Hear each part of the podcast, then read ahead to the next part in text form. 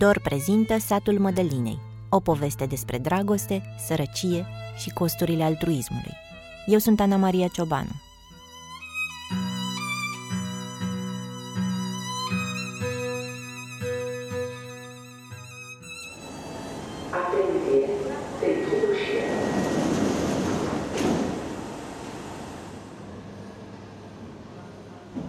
Ești la metrou și vezi o fată slabă în șlapi. Pare o adolescentă.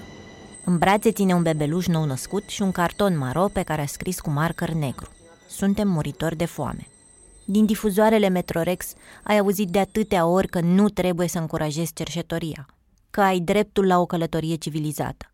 Ție milă de bebeluș, dar nu vrei să fii păcălit, pentru că ai auzit de atâtea ori că cerșetorii sunt plasați de rețele de trafic și că banii tăi nu fac decât să încurajeze exploatarea. Așa că întorci privirea.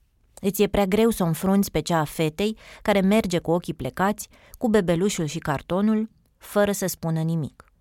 Mirela Oprea a fost și ea în situația asta. Mirela e un expert în protecția copilului, care a crescut într-o familie care făcea deseori acte de caritate. Însă știa aceleași povești ca și tine și nu dădea niciodată bani cerșetorilor. Nici nu întorcea privirea când o adolescentă cu un bebeluș treceau pe lângă ea. Mai degrabă, era posibil să se înfurie și să sune la poliție ca să salveze copilul de posibilitatea de a fi exploatat. Apoi, în 2014, pe peronul stației de metrou de la Gara de Nord, Mirela s-a întâlnit cu fata cea slabă. O chema Mădălina Solomon, avea 18 ani, iar bebelușul de două luni era Maria. Acasă mai avea un băiețel cu un an mai mare, pe care îl chema Iani. Iată cum a spus Mirela povestea la un eveniment. Am început să o urmăresc pe Mădălina, care mergea pe peron și cerea uh, de la oameni. De ce făceam chestia asta? Ca să știu ce să raportez la protecția copilului. Domnule, era închitită că trebuie să le spun la ăia ce comportament avea cercetoarea care își drogase copilul. Nu știam ce să zic, dar vreau să intru și eu în vorbă cu ea. Și am zis, știi că nu ai voie să, uh, să cerșești? Ce întrebare, eu mi-am Și zice, cu ochii în pământ, zice, da, știu, Uh, și poliția mi-am zis uh, chestia asta și știu, dar nu avem ce să facem. Și am zis, da, copilul ăsta e al tău? Și zice, da, e al meu. Și zic, uite, eu dacă îmi demonstrez că ăsta e copilul tău, pot să te ajut, vreau să te ajut, vreau să fac ceva pentru tine, dar numai dacă îmi demonstrez că copilul ăsta e al tău. Ce garanție am eu că ăsta e copilul tău? Și la care ea îmi zice, păi, dacă se trezește, îi dau să, îl pun la sân. Într-adevăr s-a trezit, ca prin farmec, s-a trezit, l-a pus la sân, a țâșnit laptele de n-ai avut treabă. Era foarte frică că este de la protecție, pentru că mi-a și zis, dacă nu e copilul tău, o să sun la poliție și atunci mi-era frică. Ea e Mădălina. Și a zis, doamne, poate e cineva de la protecție și vrea să-mi ia copilul. Și eram chiar foarte speriată. Din ciocnirea celor două, s-a născut o poveste care durează de aproape 5 ani. E o poveste pe care am spus-o în vara lui 2015 în Dor și mai târziu, în toamna lui 2017, în șase episoade ale acestui podcast. Dacă ai ascultat deja podcastul, prima parte a acestui episod bonus va fi doar o recapitulare, menită să-ți împrospăteze detaliile.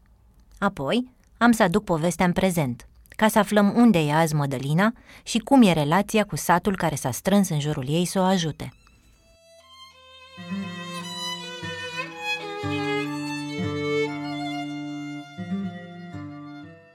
Acum o să revenim la vara lui 2014. Întâlnirea de la metrou i-a schimbat cursul vieții Mădălinei după ce Mirela și-a mobilizat prietenii să o ajute cu acest mesaj postat pe Facebook. Un proverb african spune că e nevoie de un sat ca să crești un copil. Satul Mădălinei nu o ajută. Aș vrea să o ajut pe Mădălina să își creeze alt sat. Poate în România cinică și electorală, acesta e un vis. Dar dacă îți dorești să faci parte din acest sat, te rog contactează-mă cu un mesaj privat. Acest sat simbolic, organizat în conversații private de Facebook și la întâlniri ocazionale, a reușit apoi, într-un an și jumătate, să-i ridice Mădălinei o casă în curtea socrilor ei. Povestea Mădălinei era mai ales despre cât de dificil e să ajuți pe cineva atât de vulnerabil în lipsa unor servicii sociale cu adevărat funcționale. După ce au reușit să ridice casa și să o vadă pe Mădălina și pe copii mutați în prima cameră finalizată, donatorii au fost euforici. Părea posibil să-ți sufleci mânecile și să ai impact, în absența unui stat care să-și îndeplinească datoriile față de o mamă minoră sau față de copiii ei. Să-i duci la medic, să le ridici o casă, să-i îmbraci, să le vorbești frumos și să-i încurajezi. Dar sărăcia transgenerațională în care se născuseră Iani și Maria, adică cel puțin a treia generație care se lupta cu precaritate severă în această familie din Cotul Malului, județul Argeș, era mult mai complicată decât își puteau imagina. Mădălina a fost una dintre cele aproximativ 18.000 de adolescente care nasc anual în România. Astăzi, e una dintre cei 180.000 de români care încasează venitul minim garantat de 142 de lei de persoană pe lună. Așteptările donatorilor erau mari, pentru că din perspectiva lor făceau mult mai mult decât făcuseră poate vreodată pentru cineva. Uneori vorbeau mai mult la telefon cu Mădălina decât cu părinții sau cu prietenii lor.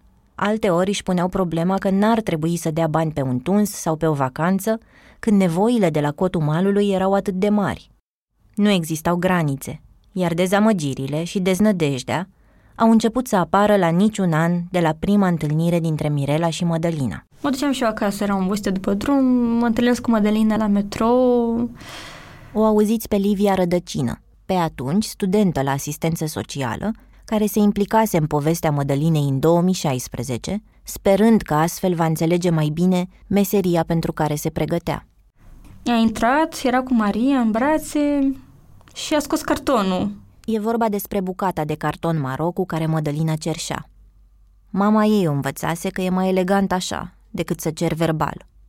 Mesajul scris cu marker negru și cu litere de tipar sună cam așa. Suntem muritori de foame. Stăm cu chirie. Un mic ajutor din partea dumneavoastră ne va fi de mare folos. Vă mulțumim frumos pentru ajutor. Dumnezeu să vă ajute. A fost foarte dureros și nu faptul că a venit la cerșit în acea zi, în acel moment, ci faptul că cerșește uh, oarecum expresia vieții pe care ea o duce. M-am dus eu la ea, am luat-o în brațe și am vorbit cu ea, am întrebat-o și, și asta, și întrebarea asta, ce mai faci? Nu poți să-i opui unui om care l-a cerșit. În toți anii ăștia, donatorii au sperat, s-au bucurat, au obosit, s-au simțit păcăliți, s-au îndoit că fac bine, au luat distanță și au revenit. Deseori li se părea că Mădălina fugea de fapt de ajutorul lor, fără direcție. Uneori fugea cu unul dintre copii, alteori cu celălalt. Uneori la mama ei, alteori în capătul celălalt al țării. Toate aceste plecări și reveniri le-am documentat în episoadele acestui podcast și poți să-l reiei de la episodul 1 dacă vrei să înțelegi toate detaliile poveștii. Ce e important să reții e că Mădălina fugea și pentru că toată lumea voia ceva de la ea. Familia și partenerul, care o voiau cu minte acasă, dar voiau și să obțină cât mai multe de la satul de donatori din București. Donatorii îi cereau și ei, să-și reia studiile, să se angajeze, să se mute în capitală sau într-un adăpost pentru mame. Era în același timp dificil și pentru ei să se încarce zilnic cu fiecare nouă problemă care o consuma pe Mădălina. Mm, au fost multe momente în care mm, mi se părea că devenisem eu o victimă, știi? Adică mi se părea că nu sunt nici de cum un uh, donator sau un uh, binefăcător sau ceva. Ea e Gabriela Solomon, Coincidența de nume de familie e întâmplătoare și nu e singura din această poveste. Gabriela e fondatoarea My Secret Romania, un program de turism centrat pe poveștile și tradițiile României. Am înregistrat-o în 2017 la ea acasă, într-o seară în care relația cu Mădălina o epuizase și simțea că avea nevoie de o pauză. Astăzi Gabriela e mama a doi copii, donează în continuare pentru Mădălina, dar nu mai locuiește în București și nu se mai întâlnesc. Spera că sunt doar o persoană asaltată. Pentru că... Uh, pentru că primeam mesaje la orice oră din zi și din noapte. Bine, nu erau chiar cum e foame, dar mă ducea acolo visceral la modul ok, eu pot să pun cam orice pe masa asta și cineva în capătul celălalt al țării zice că e foame. În povestea aceasta erau și donatori împăcați cu faptul că nu poți să-i pretinzi cuiva într-o situație vulnerabilă să nu te mintă. Vreau să fac treaba asta la modul flagrant, adică să audă oamenii că despre noi e vorba, că facem lucruri pentru noi, că dacă ajutăm pe cineva o facem tot pentru noi și că e ok să fii egoist. Ea e Ina Solomon, specialist în marketing și comunicare, care i-a fost aproape Mădălinei mai bine de un an, pentru că se regăsea în dilemele mamei tinere cu care întâmplător și ea împarte același nume de familie. Ina credea că, dincolo de donații, era important să o asculte pe Mădălina, să o țină în brațe, să-i fie aproape ca o soră mai mare sau ca o prietenă cu care ai încredere să vorbești. Interviul e din 2016. Între timp, cele două nu mai sunt apropiate, pentru că timpul nu i-a mai permis Inei să se implice. Intră și ieși, dar ia-ți tu lecția ta, adică nu începe să arăți cu degetul spre omul ăla, nu te ai făcut o alegere, să ajuți pe cineva. Punct.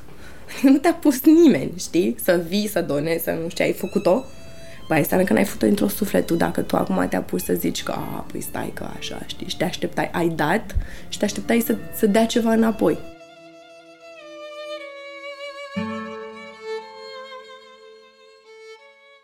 În ultimii ani, ai văzut și tu probabil pe Facebook mai multe experimente de ajutat persoane vulnerabile. Le spun experimente, pentru că așa ajungem să le prezentăm. Poate l-ai citit și tu pe polițistul Marian Godină, cel care povestea cum a găsit o familie cu doi copii care stăteau într-un container metalic, fără apă, gaz, curent, și care a decis să strângă bani de la prieteni și să-i mute cu chirie ca să treacă iarna. Donațiile au fost atât de multe, peste 100 de mii în lei și aproape 9 mii în euro, încât polițistul s-a întrebat cum i-ar putea folosi cel mai cu cap și s-a gândit să le cumpere un apartament. Înainte să se apuce de cumpărături, Godin a fost dezamăgit de minciunile familiei, de fumul și scrumiera plină pe care le-a găsit în apartamentul închiriat, de alimentele pe care li le ducea personal și pe care le strângea apoi stricate, de chibriturile și lumânările cu care se jucau copiii în casă. Împreună cu el, sute de comentatori de pe Facebook au spus că așa sunt oamenii care așteaptă ajutor. Nerecunoscători. Nu prețuiesc ce primesc. Nu vor să fie ajutați. Polițistul își încheia unul dintre statusuri cu mesajul. Să comentezi e ușor. Chiar și să donezi e ușor. Mai greu e să mergi zilnic la ei, să îți calci peste orgoliu când vezi că te mint, deși le-ai explicat de o sută de ori că nu au nicio șansă să te mintă. Uneori să te prefaci că le-ai înghițit minciuna. Povestea polițistului a sfârșit cu multă frustrare, pentru că Godin a renunțat să mai ajute după trei săptămâni. Le-a spus donatorilor că le returnează banii sau că îi direcționează spre organizații de încredere, dacă sunt și ei de acord. Într-un final, a redirecționat donații în valoare de 140.000 de lei către alte asociații. Godin a aflat că intervenția privată în viața unor familii sărace nu poate fi făcută de un salvator care pune bani pe masă și gata.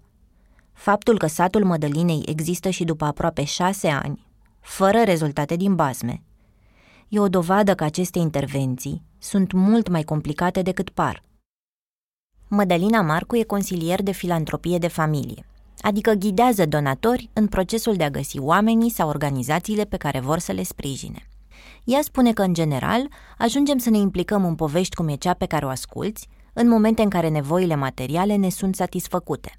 Ajung să spui undeva în adâncul tău că ți-ar plăcea viața ta să fie despre mai mult decât despre a-ți fi ție bine. Și atunci, uh, inevitabil, te gândești, uh, m-am auzit de copilul X, a venit uh, cineva în birou și a vorbit despre cazul Y. Și zici, aș putea să dau acolo și nevoia asta, cred că e nevoia de a conta. Ce s-a întâmplat cu Mădălina și cu satul care s-a construit în jurul ei e în continuare un mecanism strategic, de fapt. Pentru că putea să se oprească gestul ăsta de a ajuta la a-i da niște bani și a trece mai departe. Se putea opri după primul eșec sau după primul hop în drum. El însă a continuat și e clar că e un proces în care oamenii au construit foarte rațional dincolo de emoționalul care a început tot. Mădălina Marcu are dreptate. Mecanismul a continuat – după ce am publicat podcastul în 2017, Mirela a organizat donatorii într-un grup de Facebook, pe care l-a numit Satul Mădălinei. S-au alăturat zeci de cititori și ascultători care au vrut să doneze. Au fost oameni care au trimis Mădălinei mobilă. Alții care erau plecați în Canada îi expediau hainele rămase mici copiilor lor. Cineva a încercat chiar să-i ofere un job la curățenie, dar programul era seara, iar naveta până în București la ore târzii costa și dura prea mult. Donatorii care țineau legătura cu Mădălina s-au tot rotit, în funcție de cum evoluau și viețile lor. Au ajutat-o cu zeci de drumuri la medic, i-au plătit datorii, au sprijinit-o să tragă o țeavă de apă până mai aproape de casă. Mădălina și-a înscris copiii la grădinița din sat. A continuat însă să cerșească prin metrou și când controlele poliției se năspreau și prin tramvaie sau la o biserică. La finalul lui 2018 am adus-o pe Mădălina în studio. Să văd ce mai face. Ia zim ceva ca să-mi dau seama dacă te aud. Nu știu ce să vă zic. Ia. Este bine? E foarte bine. Wow! Nu-mi vine să cred că suntem amândouă în studio. Nici mie. După câțiva ani în care vorbisem cel puțin săptămânal, în 2018 eu și Mădălina nu ne văzusem decât de două ori și vorbisem ocazional la telefon, pentru că eu abia născusem al doilea copil. Când ne-am revăzut, am simțit-o echilibrată, dar și obosită și resemnată, la doar 22 de ani. Da, să știți că toate problemele astea m-au maturizat și trecând prin ele m-au făcut să gândesc altfel. Pentru că am văzut și ce e bine și ce e rău și de fapt a fost mai mult rău decât bine. Iar trecând prin ele am văzut că nu e bine ceea ce am făcut și că am făcut multe greșeli. Iar acum e mult mai bine pentru că sunt în casa mea, sunt lângă copiii mei, lângă familia mea și e altfel. Având de vedere că am doi copii și trebuie să mă ocup mai mult de ei, ca ei să nu treacă prin ce am trecut eu, trebuie să am mult mai multă grijă de ei și să din ceea ce am trăit eu, că ei să nu trăiască și să nu ducă lipsă de nimic și să învețe ei. Pentru nu că... simți că mai e loc pentru tine? Nu. Acum nu. A trecut vremea ta? Da. mm.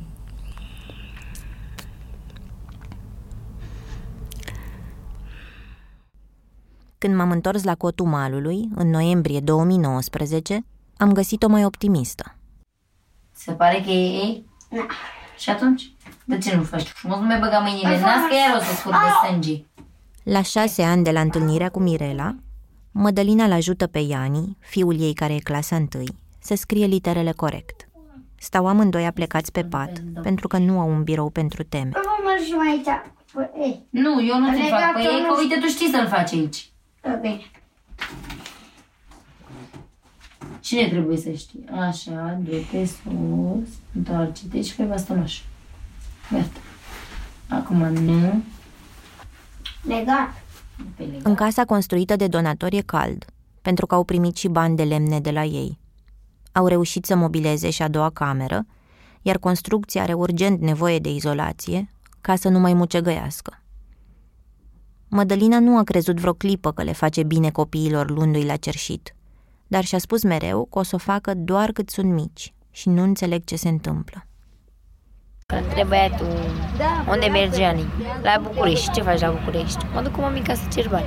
Unde te duci? Pe tramvai. Deci ce e tot, și el și fata. Mai are un an și el de grădiniță, după aia merge la școală și nu vrea colegii, copiii să zică, te duci la cerșit, te duci încolo, încolo. Nu e frumos. Fragmentul pe care îl asculți e dintr-o discuție mai veche cu Mădălina. Îmi spunea anul trecut că ai vrea foarte mult să te oprești când intră Iani la școală, că nu da. vrei să știe colegii lui că vine la da. București. Pentru că stau și mă gândesc eu când mergeam eu la școală, era o rușine când spunea un coleg mergi la cerșit și nu vreau ca și lor să le spună la fel. Pentru că e și el copil la rândul lui și Nu vreau să treacă nici ei prin ce am trecut eu sau tata lor, să treacă prin toate greutățile astea, pentru că ei sunt mici acum și dacă au de o vorbă, îi intră în cap și nu e bine. Cele mai active persoane din grupul de donatori au vrut, mai ales în ultimul an, să o ajute pe Mădălina să facă exact asta, să nu mai ia copiii la cerșit, ci să-i trimită la școală. Așa că au început să-și coaguleze donațiile într-un soi de pachete. O să o las pe Mirela Oprea să vă explice cum funcționează astăzi sprijinul pentru Mădălina. În momentul ăsta suntem pe Facebook, într-un uh, grup închis, uh, peste 200 de persoane și uh, aproape zilnic se mai adaugă cineva. Comunitatea în momentul acesta a decis să o susțină pe Mădălină cu un fel de bursă lunară pentru ca ea să aibă liniștea necesară ca să poate să meargă la școală și să se concentreze un pic mai mult pe școală. Și facem în fiecare lună un fel de colectă informală între noi. Este o persoană care și-a asumat rolul acesta de a strânge donațiile din partea membrilor comunității și în fiecare săptămână îi uh, trimite acești uh, bani Mădălinei. În jur de 600 de lei pe lună, da, dacă nu mă înșel, cam atâta este, uh, la care uneori se mai adaugă și alte lucruri, uh, haine, încălțăminte, rechizite și ce mai trebuie pentru copii. Ați ajuns la suma aceasta săptămânală în ideea de a preveni venirea ei la metrou cu copiii? Da, așa ne-am uh, dorit foarte mult să putem să facem în așa fel încât nevoia ei de a veni la cerșit să descrească și ca ea să poată să se ocupe mai mult de școală.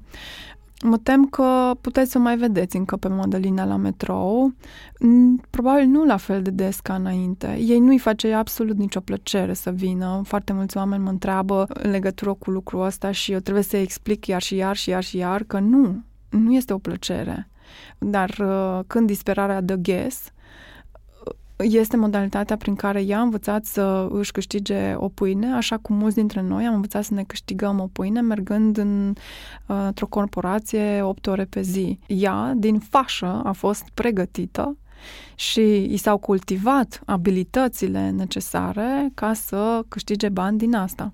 Invit pe oricine crede că meseria de cerșetor este simplă să facă acest exercițiu cu sine însuși, să se așeze într-o zi, într-un colț al străzii și să încerce să obțină bani din cerșit și să vezi dacă este ușor sau este greu pentru tine. Ei este greu să facă munca asta, dar tragedia este că nimeni nu i-a cultivat niciodată niciun alt fel de abilitate, școala a exclus-o. Mădălina a mers la școală doar șase clase și mi-a vorbit deseori despre cât regretă că a abandonat și cât de greu i-a fost la școală din cauza sărăciei. Unul dintre cele mai mari visuri ale donatorilor a fost de la început să o ajute să-și termine studiile care au fost mereu întrerupte de realitatea cerșitului. Nu mă duceam. Plecam la cerșit și nu mă duceam. Mă duceam o zi, două, trei, două, trei săptămâni nu mă duceam. Și după aia până în clasa 4 am avut-o pe doamna Rica, ea m-a învățat. Dar în clasa 3 credeți-mă că știam, îmi dădea o matematică din aia de culegere din aia de clasa 10 Astăzi, în 2020, Mădălina vine mult mai rar la București. Familia are acum venituri între 1200 și 1800 de lei pe lună, mai bine decât acum 5 ani, când trăiau exclusiv din cerșit și din alocații. Dar realist, sunt doi adulți și doi copii care trebuie să mănânce, să plătească apa și curentul, să se îmbrace, să meargă în excursii cu școala. Să nu ajungă în stradă, dacă vreunul dintre ei are nevoie de medicamente sau de drumuri la doctori. Să își izoleze casa, să construiască o baie. Dacă totuși vine la metrou, Mădălina nu le mai spune doamnelor de la București, cum numește ea donatorii. Se teme, pentru că i-au spus și ele că nu o să o mai ajute dacă mai cerșește. Uh, m-a sunat că ea vine în București și am zis ok, dar ai copii răciți, să nu cumva să vii cu copiii. Ea e Anemarine Xulescu, una dintre donatoarele care a preluat iarna aceasta ștafeta legăturii telefonice cu Mădălina. Anemarie activează de peste 20 de ani în sectorul neguvernamental și e doctor în științe politice. să nu târăși copiii prin frigul ăsta și dacă tu vrei să vii, asta este. Nu. Zic o să anunț și pe grup că vii, cineva de la noi să fie la gară, să, așa, te rog să nu cerșești, să nu te auzi să se întâmplă asta, că este îngrozitor, te prinde protecția copilului, îți iau copiii, deci nu, te rog frumos să nu se mai întâmple chestia asta. Condiția noastră pe grup a fost așa, o vom ajuta numai dacă nu mai cerșește și merge la școală. Și am agreat cu toții că îi comunicăm acest lucru, că în momentul în care încalcă aceste două reguli, a pierdut sprijinul grupului. Aici suntem azi. Satul o ajută pe Mădălina, dar cu reguli și condiții. Sprijinul se va opri dacă cerșești și dacă nu te întorci la școală.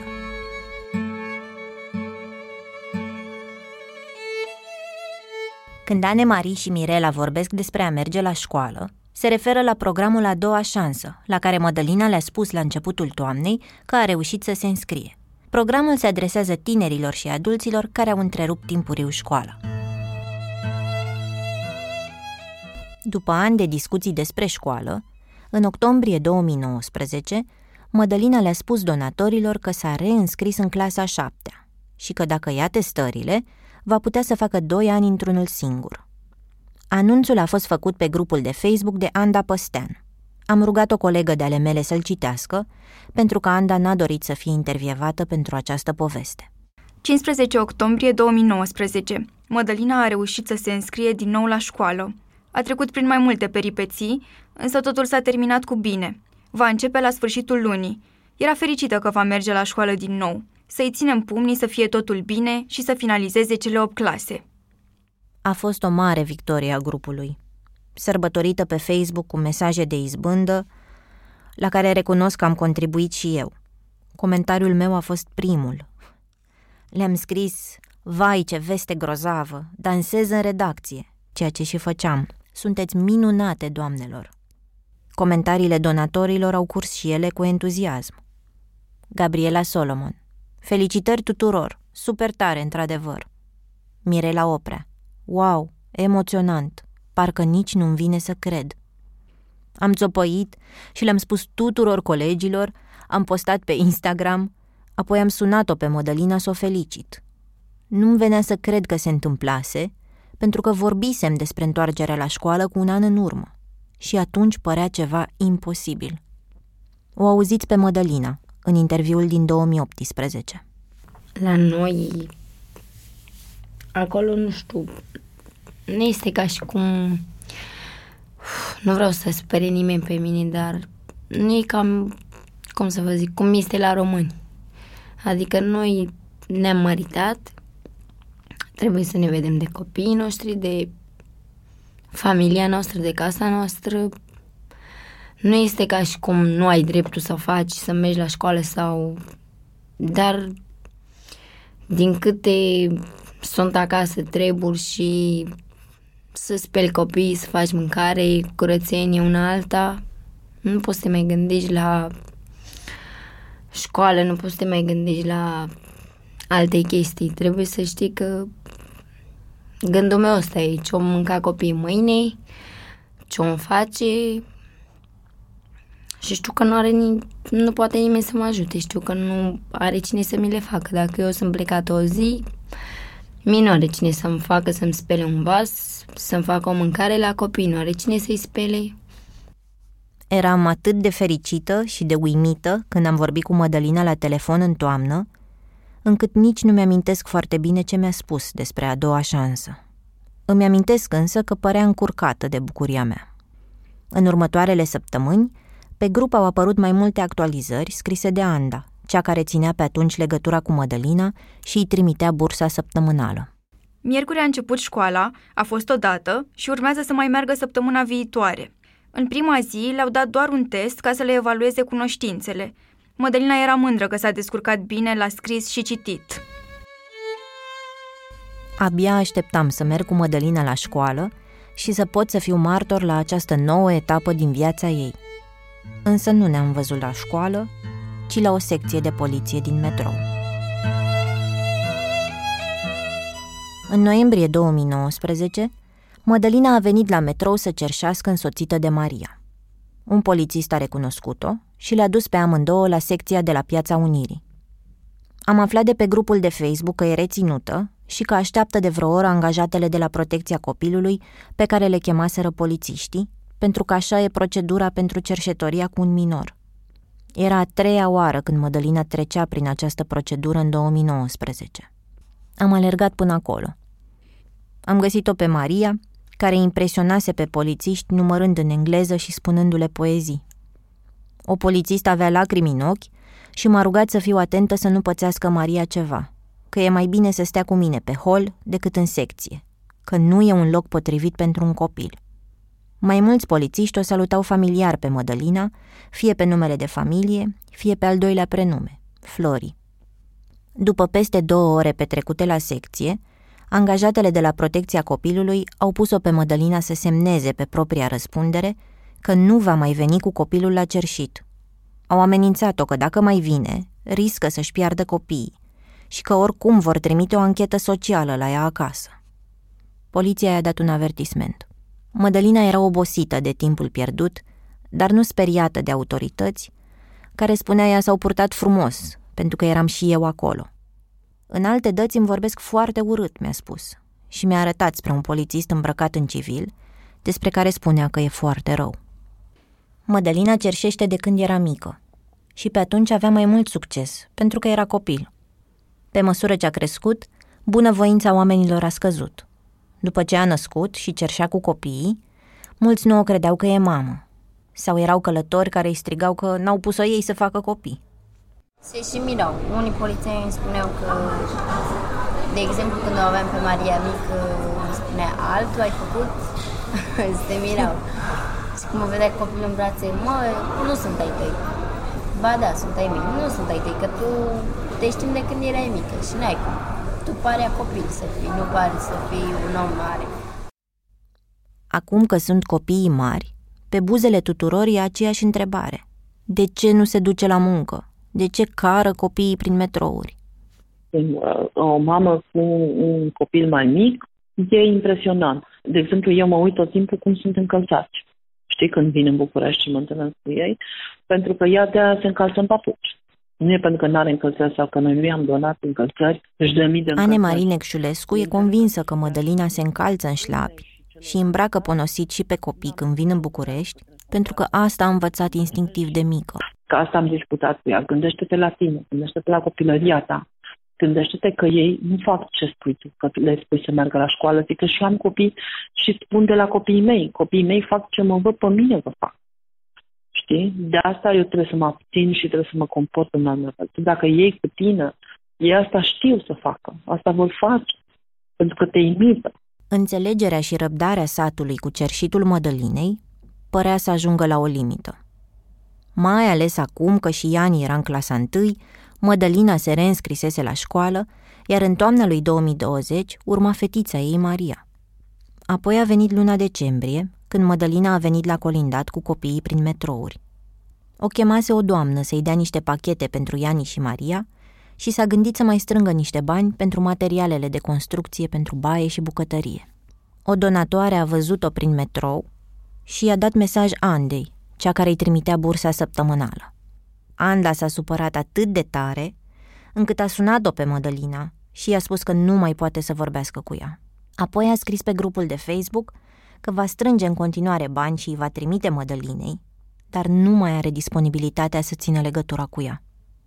În locul Andei a preluat ștafeta Anemarie, care a luat o poziție mult mai fermă.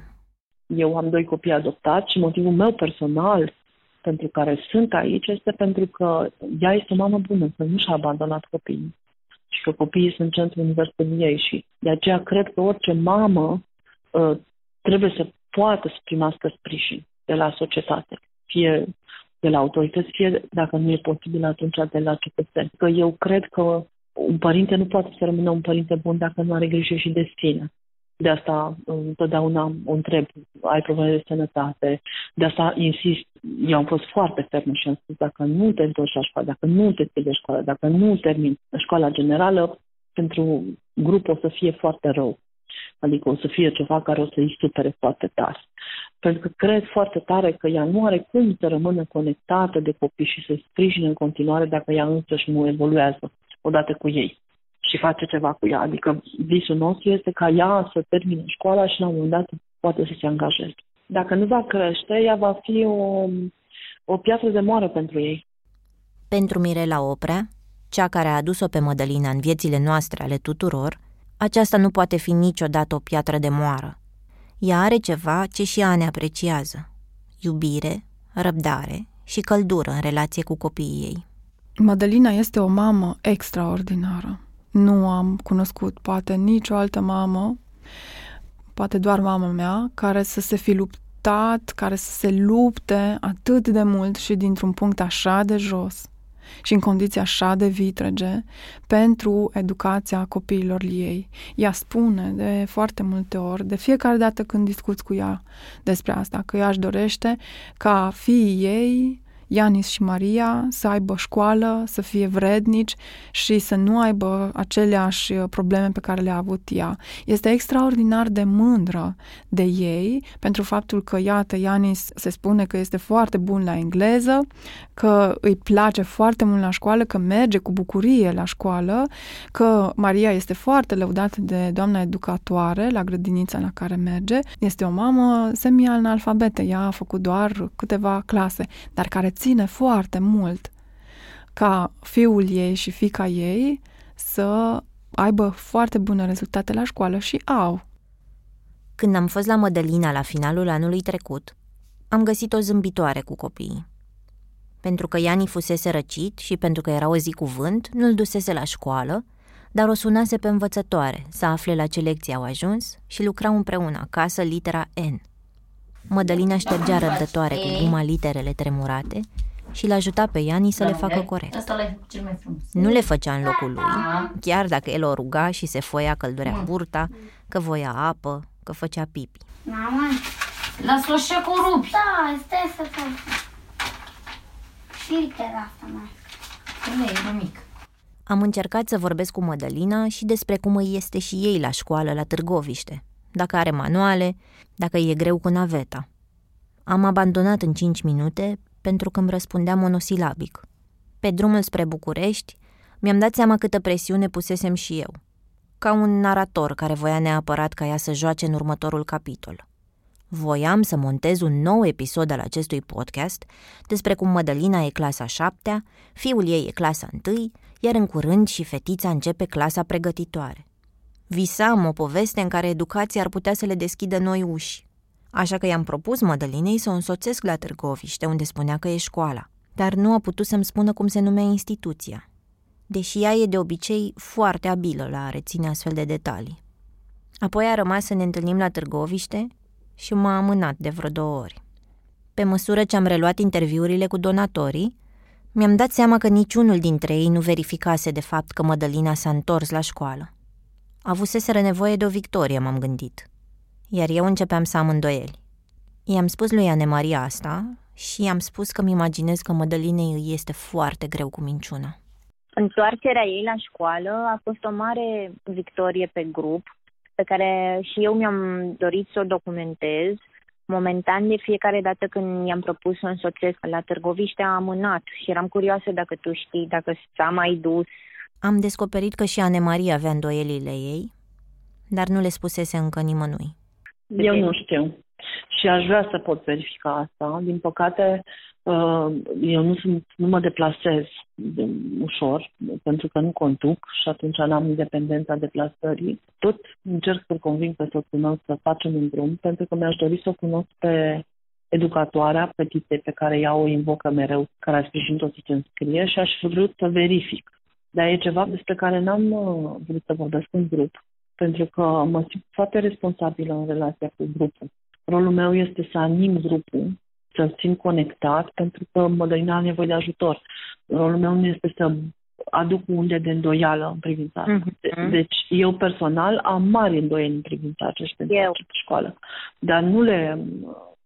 E prima dată când le verbalizez, nici față de Ada, nici chiar față de Mirela n-am verbalizat aceste lucruri, pentru că toți oamenii au nevoie de ceva pozitiv. Când Ane Maria a spus că treaba ei nu e să aducă urme de îndoială în grup, am înghițit în sec. Chiar dacă sunt reporter, Nu simțeam că e treaba mea să fac o investigație jurnalistică despre înscrierea la școala Mădălinei. Povestea pe care o spun de cinci ani încoace și pe care o asculți acum e cea care i-a dus pe cei mai mulți dintre membrii grupului de Facebook în poziția de a dona pentru Mădălina sau cel puțin de a spera în mai binele ei. Să dezvălui eu minciuna cu școala ar fi însemnat să produc dezamăgire și foarte probabil să afectez viața Mădălinei și a familiei prin retragerea donațiilor. Așa că am ales să aștept. Dacă Mădălina nu era de fapt la a doua șansă, am fi aflat oricum la un moment dat. Însă s-a întâmplat mai repede decât credeam.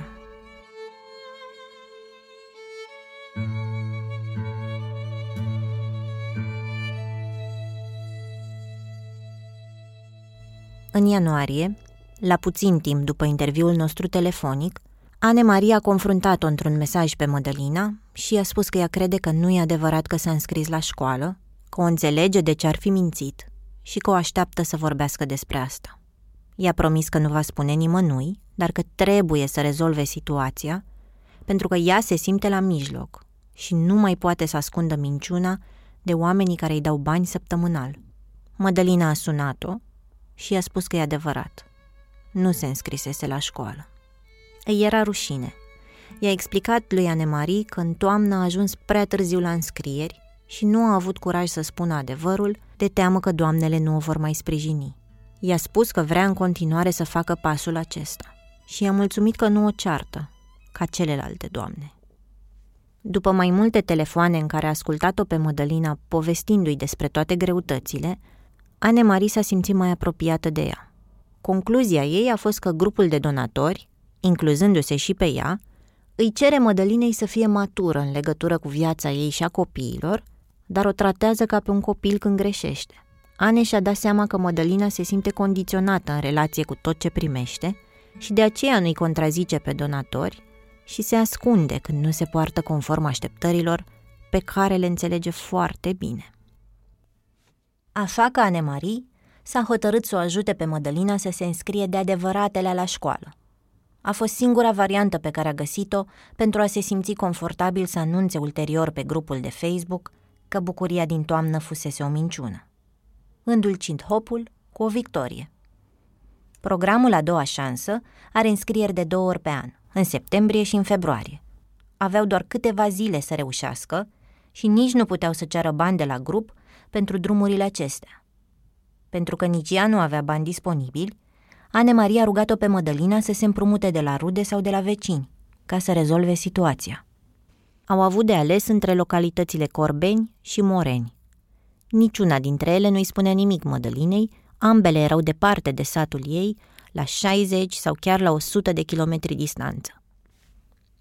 Mădălina a ales la întâmplare Liceul Tehnologic Moreni, s-a împrumutat de 150 de lei și s-a rugat de un vecin cu mașină să o ducă a doua zi la vechea ei școală, pentru foaia matricolă și apoi la noua școală. Laurențiu, partenerul ei, a mers cu ea.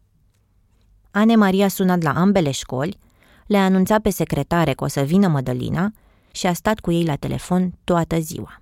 Abia după ce înscrierea a fost certă, Ane Maria a dezvăluit grupului ce se întâmplase. Dragi săteni, vin către voi cu o veste bună și o poveste despre minciună, frică, supraviețuire, sărăcie și vulnerabilitate. Așa că înainte de a trage o concluzie, vă rog să citiți tot ce scriu eu aici. Astăzi, Mădălina s-a înscris în clasa 7 la Liceul Tehnologic din Moreni, județul Dâmbovița, la programul a doua șansă. Ca să ajung aici, a trebuit să trecem amândouă printr-un proces.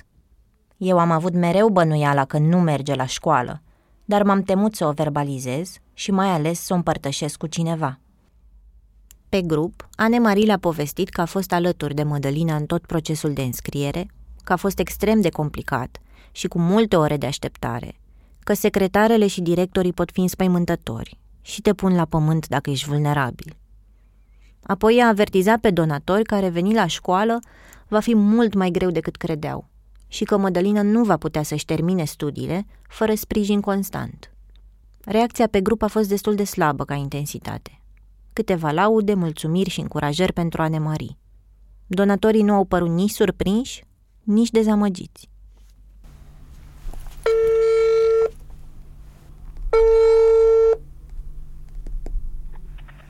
Alo. Alo, bună, mădă. Servuna. Ce faci? Ce faci? mă gândeam la tine de ieri încoace. Am înțeles. Ați vorbit cu doamna Animarii? A doua zi după ce s-a înscris la școală, am vorbit o jumătate de oră la telefon cu Mădălina. Dacă tu singură ai fi încercat toate lucrurile astea, cu bani de la voi, cu să te rogi de ei să rezolve, crezi Nu că știu, reușeai nu într-o cred. zi? Nu cred. Și mai ales că trebuie, asta este bine, că dânsa s-a interesat și altfel, adică ați văzut că și la primărie, de exemplu, când te duci la ceva, nu sunt chiar așa să vorbească exact ca și cum ar vorbi cineva, aș veni din partea cuiva. Nu se poartă Adică- prea frumos. Da, adică ieri am fost acolo, i-am zis că trebuie să mă înscriu și doamna aceea prima dată mi-a zis cum și am zis că v-a sunat o doamnă ieri, Ane Marie. Și după a zis, da, așa este. Te întreb asta pentru că e foarte ușor să-i spui cuiva sărac de ce nu te întorci la școală, de ce nu faci mai mult. Dar Pentru dacă că- ești singur, Exact, pentru că lumea, nu știu, nu... Nu știu, nu, nu te ia ca, nu se comportă cu noi ca atare, adică suntem pur și simplu niște oameni, poate, nu știu, cred ei mai altfel. of. și ție cum ți-a fost lunile astea să trăiești cu minciuna asta? Vă dați seama că nu mi-a fost bine, pentru că era urât. Știam că fac un lucru pe care nu ar fi trebuit să-l fac, dar acum îmi pare bine că m-am înscris și că totul este bine. Adică pot să am și eu dreptul să fac ceva și pot face ceva în viața asta. Mădălina are planuri mari pentru copiii ei. Să învețe bine, să facă amândoi liceul. Pe Iani vrea neapărat să-l dea la gimnastică la primăvară. E el puțin mai neastâmpărat, puțin, dar încerc să-l înscriu la Pitești, că la Pitești am găsit, dar am zis să se mai încălzească puțin, pentru că acum este frig. Am găsit o din asta de gimnastică în centru, acolo la Casa Cărții. E ceva, până la microbuz acolo nu prea găsesc mașini așa să mă duc. Asta vreau și eu și mă străduiesc din toate puterile ca el să ajungă să nu fie cum suntem noi, pentru că noi dacă nu am avut o școală, a fost mai greu de noi, iar el dacă are niște clase care îi trebuie, acolo măcar 12 clase, el poate să se angajeze oriunde. Atunci există o diplomă și o să-i fie mult mai ușor decât noi. Și nu trebuie să trăiască cum am trăit noi, să facă ceea ce am făcut noi. Trebuie să fie altfel. Odată finalizată înscrierea, Ane Maria a cerut sfatul grupului de donatori. Mădălina ar trebui să pornească la 6.40 dimineața de acasă din cotul malului, ca să prindă trenul de la 7 până în Găiești. Apoi să meargă pe jos 20 de minute, de la gară la microbuz. La 8 și 20 ar ajunge cu microbuzul în Târgoviște și de acolo ar lua microbuzul până în Moreni, unde ar ajunge la 9 și jumătate, fără să luăm în calcul întârzieri sau trafic. Costurile acestei navete ar ajunge la 30 de lei pe zi. În plus, secretara de la Liceul Tehnologic Moreni nu a putut să-i spună Ane Mariei la ce oră sau în ce zile se vor desfășura cursurile la a doua șansă. Deci planul de navetă se arăta cu atât mai șubred. Printre mai multe comentarii cu încurajări pentru Ane Marie să nu fie dezamăgită dacă nu va funcționa, având în vedere distanța, un membru al grupului de donatori, Ionuț Jugureanu, a scris așa. Doamnelor, nu vă supărați pe mine că îmi bag nasul, dar datele problemei nu-mi par realiste. Timpul pierdut și costurile induse de deplasare mă trimit cu gândul la un film cu De Funes, fără să vreau. Și încă un element. Profii nu vin la a doua șansă. Adică tipa se va duce de pe o mană. Părerea mea este să o lăsați baltă cu școala. Școala poate fi utilă doar în eventualitatea în care ar termina 10 clase pentru a putea face un curs de calificare care să-i dea acces la o profesie. Adică 8 clase nu servesc fix la nimic. În a doua șansă oricum nu se învață nimic. Fiți rezonabile și nu o împingeți în aventuri disproporționate. Încă o dată, e o opinie. Nu mă urâți. L-am rugat pe Ionuț Jugureanu să-mi povestească mai multe despre ce crede. Ne-am întâlnit la sediul Fundației Parada, al cărei director executiv este. Parada e o organizație fondată de un clovn francez. Lucrează cu copii și tineri aflați în situații de risc în stradă, dar și cu adulți care au copilărit în orfelinate. Îi sprijină pe cei care își doresc asta și cu întoarcerea la școală prin programul A doua șansă. Zim te rog ce te-ai adus în grupul de pe Facebook care se numește Satul Mădălinei. Păi, am ascultat podcastul, nu mai știu uh, de unde am aflat de el. S-ar putea ca cea care, uh, cum se cheamă, cea care a inițiat... Uh, Mirela Oprea. Mirela Oprea. Cred că pe pagina ei de Facebook am văzut prima oară un link către podcast pe care l-am ascultat cu mare interes pentru că mi se pare un caz de școală, să spunem. Adică felul în care Mădălina este reprezentată unei întregi categorii de sute de mii de oameni, de fapt din uh, România rurală și din comunitatea romă. Pe urmă am solicitat intrarea în grup.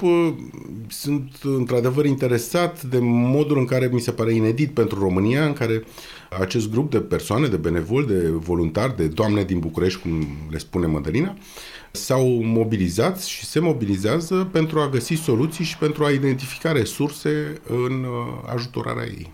Pentru Ionuț, care de ani de zile vede copii și tineri revenind în situații de risc, parcursul Mădălinei e unul de succes. Pe mine nu mă șochează absolut deloc și mi se pare Mădălina o persoană extrem de uh, voluntară, uh, de inteligentă, uh, de capabilă de, de integrare și mm, mi se pare că are un parcurs absolut uh, logic, realist, de așteptat, uh, chiar dacă altcuiva care este mai puțin învățat cu acest tip uh, de persoană cu acest tip de profil poate găsi că parcursul este haotic, aberant, disgrațios. Și atunci, în contextul ăsta, sunt curioasă pentru că ai scris pe grup că nu ți se pare un plan foarte rațional acum întoarcerea la școală sau nu e neapărat asta o prioritate, a doua șansă? A doua șansă poate fi o prioritate, dar nu în condițiile în care se arată ei, adică la costurile care sunt pentru un singur drum uh, și la cele trei ore petrecute de dus și de alte trei ore de întors, uh, adică da, mi se pare aberant. Pe de altă parte, o școlarizare este importantă, însă uh, ea trebuie să fie accesibilă. Școala e un drept și dreptul acela trebuie să fie accesibil, pentru că dacă trebuie să mergi până la Polul Nord ca să ai acces la el, sigur că nimeni nu va avea. Și aici e sigur că intervine datoria statului, adică responsabilitatea lui directă. Pe de altă parte, programul A doua șansă, pe care noi îl cunoaștem pentru că îl folosim și avem colaborări cu școli din București care duc programul A doua șansă, știm că e un program la mișto. Pornit dintr-o idee bună, dintr-o intenție bună și cu efecte pozitive, de fapt, dar nu din punct de vedere al căpătării de cunoștințe. România, din nefericire, are acești 10 ani de școală obligatorie. Nu, nu e din nefericire, dar este obligatorie fără, te obligă fără să-ți ofere nimic. Ce spune Ionut Jugoreanu este că educația e importantă și e parte din procesul de resocializare al cuiva care s-a născut și a trăit la marginea societății. Dar fără un sprijin empatic și prietenos, fără acompanierea întregii familii, nu doar a tânărului care revine la școală, integrarea nu se petrece. Câteva zeci de donatori și-au promis să țină aproape de Mădălina în această nouă călătorie și în același timp să caute modalități de a oferi mai mult comunității ei. După vestea cu școala, au apărut și o mână de nume noi, care au comentat că vor trimite bani pentru navetă. Anne Marie strânge acum rechizite, jocuri și jucării pentru grădinița din sat, ca să beneficieze de ele toți cei peste 30 de copii din Cotumalului. Are emoții pentru cum va funcționa școala pentru Mădălina dar simte că au câștigat încredere reciprocă din acest nou hop și au creat spațiul sigur pentru a spune dacă e prea greu. O auzi din nou pe Anemarie. Cel mai bun rezultat, dacă mă întreb pe mine, este faptul că există încă un sat al Mădăline. Da, și că am reușit să ajungem la această formulă pe care să o agrem cu toții, aceea că trebuie să existe o sumă fixă lunară și ne sfătuim între noi Mirela Oprea, inițiatoarea acestei călătorii care se întinde de mai bine de 5 ani, are astăzi și vise mai mici și vise mai mari pentru îmbunătățirea vieții Mădălinei. De la un ONG care să se joace și să ajute la teme copiii din cotul malului, la companii care să poată instrui femeile din zonă să lucreze de acasă. Împreună cu Madalina ne-am dorit foarte mult să finalizăm lucrările la casă.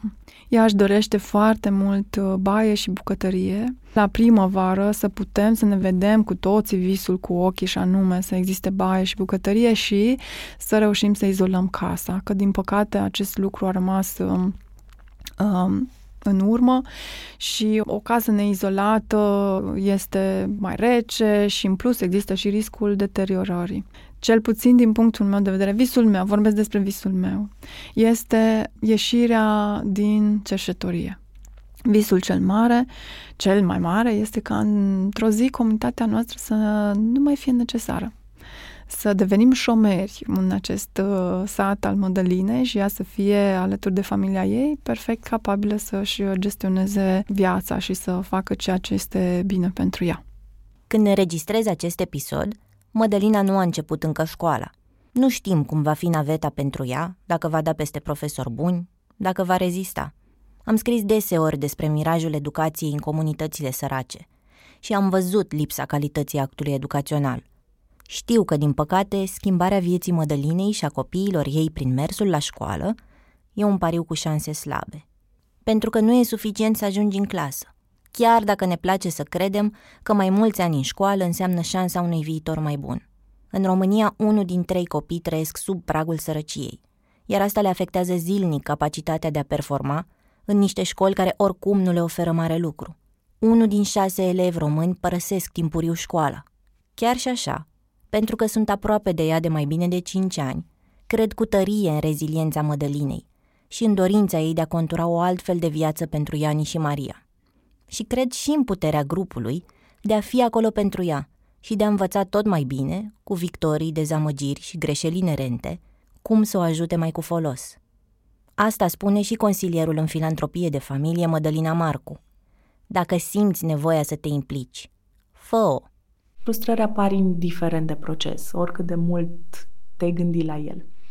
Ce cred că e extrem de important în ambele cazuri și oricare ar fi strategia omului sau lipsa de strategie, să începi. Să începi de undeva, să testezi, să-ți vezi propriile limite și să nu uiți niciodată că cel pe care tu decizi să-l ajuți, indiferent că e un om sau un sat sau o comunitate, are demnitate și, în realitate, el va face schimbarea în viața sa. Mădălina este conștientă că șansa ajutorului pe care l-a primit când era o proaspătă mamă adolescentă nu poate ține la nesfârșit. Nu e confortabilă cu a cere mereu sprijin, deși e foarte recunoscătoare pentru tot ce au reușit împreună în ultimii ani. La vară face 24 de ani. Copiii ei au crescut, iar Mădălina ar vrea să fie ea cea care îi conduce spre o viață mai bună. Până la urmă este un ajutor care nu poate să dureze toată viața și trebuie să facem și noi ceva pentru copii. Mădălina visează deja că dacă termină școala, ar putea să lucreze ca femeie de serviciu la grădinița nouă care se va construi în satul ei. Pericolul cu visele pe care aproape că poți să le atingi cu mâna e că te destabilizează dacă nu se împlinesc. Eu o să opresc aici povestea, în februarie 2020. E într-un punct mai bun decât când am lansat-o, dar nu e o promisiune de sfârșit fericit. Pentru Mădălina, e însă un punct cu speranță. Cu Dumnezeu mergem înainte, că Dumnezeu este atot puternic și El știe cel mai bine ce este de făcut și numai El poate să ne dea putere ca să mergem înainte și să facem ceva. Satul Mădălinei este un podcast produs de Dor. Primele șase episoade au apărut în 2017. Ai ascultat un episod bonus, produs în februarie 2020. Eu sunt Ana Maria Ciobanu. Episoadele au fost editate de Cristian Lupșa. Tema muzicală a fost creată de compozitoarea Sabina Ulubeanu, violonista Raluca Stratulat și editorul de sunet Dan Alexandru. Dacă vrei să o sprijin pe Mădălina, caută pe Facebook grupul Satul Mădălinei. Pentru fotografii realizate de Mircea Reștea pe parcursul ultimilor 5 ani de când urmărim această poveste, intră pe dor.ro slash satul minus Mădălinei.